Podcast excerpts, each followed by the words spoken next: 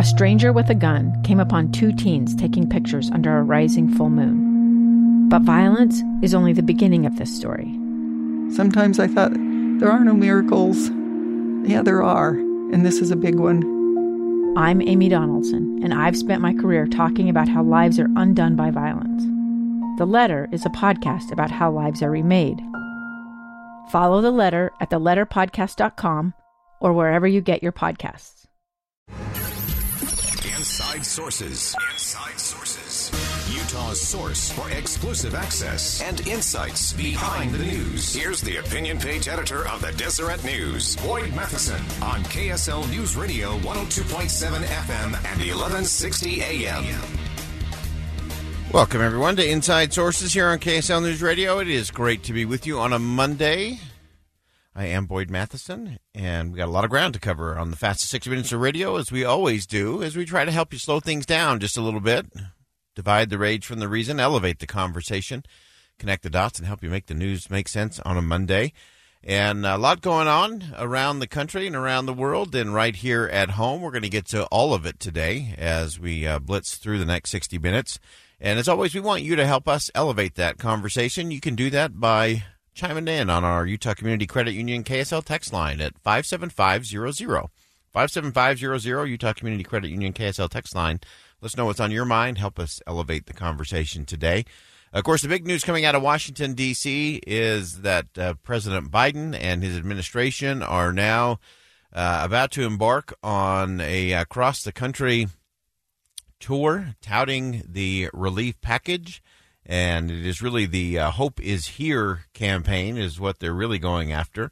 And so uh, he has sent, uh, he will be making some remarks a little later today, and uh, I think touring a facility in Maryland. Uh, at some point during the day, Vice President Kamala Harris will uh, actually be in Nevada next door checking in there on what's happening against small business owners. They're trying to really tout the aid that is going there as well as those checks to individuals. And so it'll be really interesting to see uh, how much time they spend selling this, how much time they commit to actually making a pivot and uh, trying to drive some things forward. first, let's go to really kind of culminating the week last week. President Biden announced that he was going to embark on this Help is Here tour uh, as they kick off the actual implementation of the policy that was passed in the $1.9 trillion package, package, which he signed into law last Thursday. That's what the American Rescue Plan represents. All about rebuilding the backbone of this country. The backbone of this country are hard-working folks. And it's about creating opportunity and giving people a fair shot. That's really all and everything it's about in the coming weeks, Jill and I, and Kamala and Doug, and the, our cabinet, with all of you, members of Congress, we're going to be traveling the country to speak directly to the American people about how this law is going to make a real difference in their lives and how help is here for them. Almost every single aspect would be significant, would be every, if you took the piece, this bill and broke it into all the pieces every one of those pieces standing alone would be viewed as a significant accomplishment. But it's all the work you've done for years to try to get us there. This law is not the end of our efforts, though.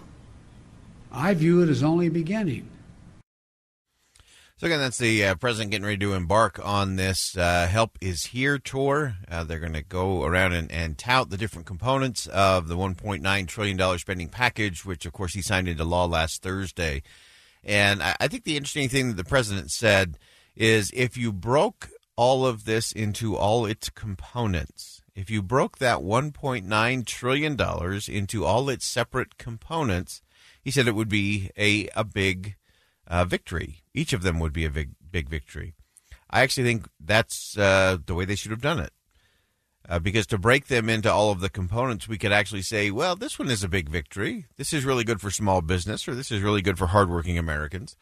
Uh, this here, that's uh, that's a bailout for uh, some Teamsters unions who mismanaged their uh, pension funds.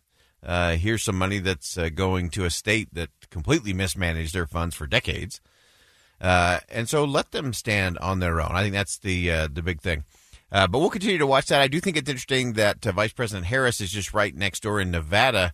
Um, I would advise the uh, administration they probably just ought to pop across the border here into Utah uh, to really see how things are going. It was interesting in the president's speech last Thursday uh, that he touted a federal government website that would help people know where and how to get a vaccine. And I think for a lot of people in Utah, that was sort of a head scratcher of, of wait a minute, we, we've been doing that for a while already. Uh, he also mentioned that uh, May 1st, by May 1st, that uh, everyone who is eligible, uh, 18 and over, uh, would uh, be able to, to get a vaccine. And of course, in the state of Utah, we're going to do that on April 1st. he also talked about if we do really well, we can we can have a small gathering in our backyard by Fourth of July. Uh, I think we're well ahead of that pace here in the state of Utah. So there's a lot of things going on in the state of Utah. We've got our own challenges and problems, to be sure, uh, but we are ahead of the game in so much of what's going on. Our unemployment is low. Our economy is picking up uh, at a great pace. Utah's really poised to lead the, the country and many parts of the world out of uh, this pandemic recession and uh, is just well positioned. So uh, it would would have been smart for the administration to just pop across the border and say, "What's Utah doing right today?" Because uh, there are some things. Uh, I was very worried when the president uh, had one of his big ticket items as a federal government website. Uh, the federal government is not known for doing well at creating websites. in these kinds of situations, so it'll be interesting to see how that all plays out and rolls out. but again, a, a big victory for the administration in terms of getting it through, getting it done uh, and they will move on. And then, of course, the ultimate question is always what comes next.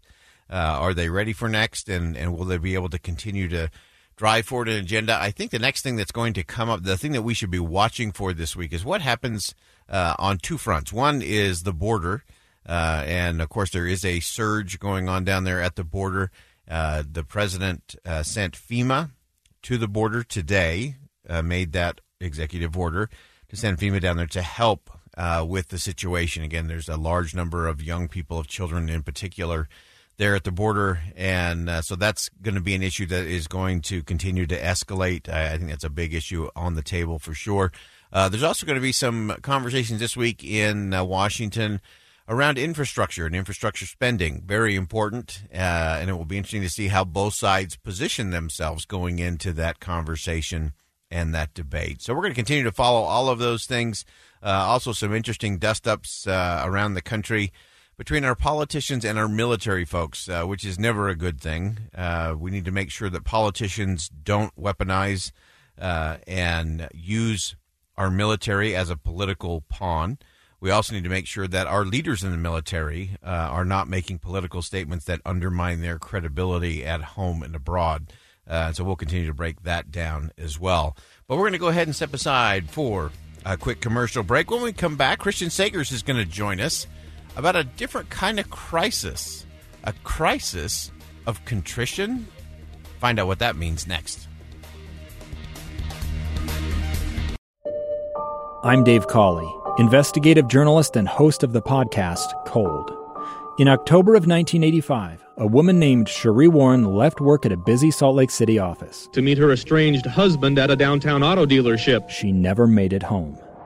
Sheree's car surfaced weeks later in Las Vegas. In the parking lot of a hotel casino. No one knows how it got there. Strange. It was strange. Both Sheree's estranged husband and her boyfriend raised suspicion for investigators. I kind of thought that he might have done something. But no arrests were ever made. In Cold Season 3, we dig into double lives, make new connections in the case, and examine the difficulty raised by reasonable doubt. We want answers just as much as anyone else. They have creeps like that now, too, so nothing's changed. That's the new Cold Season 3 The Search for Sheree, now available anywhere you get your podcasts.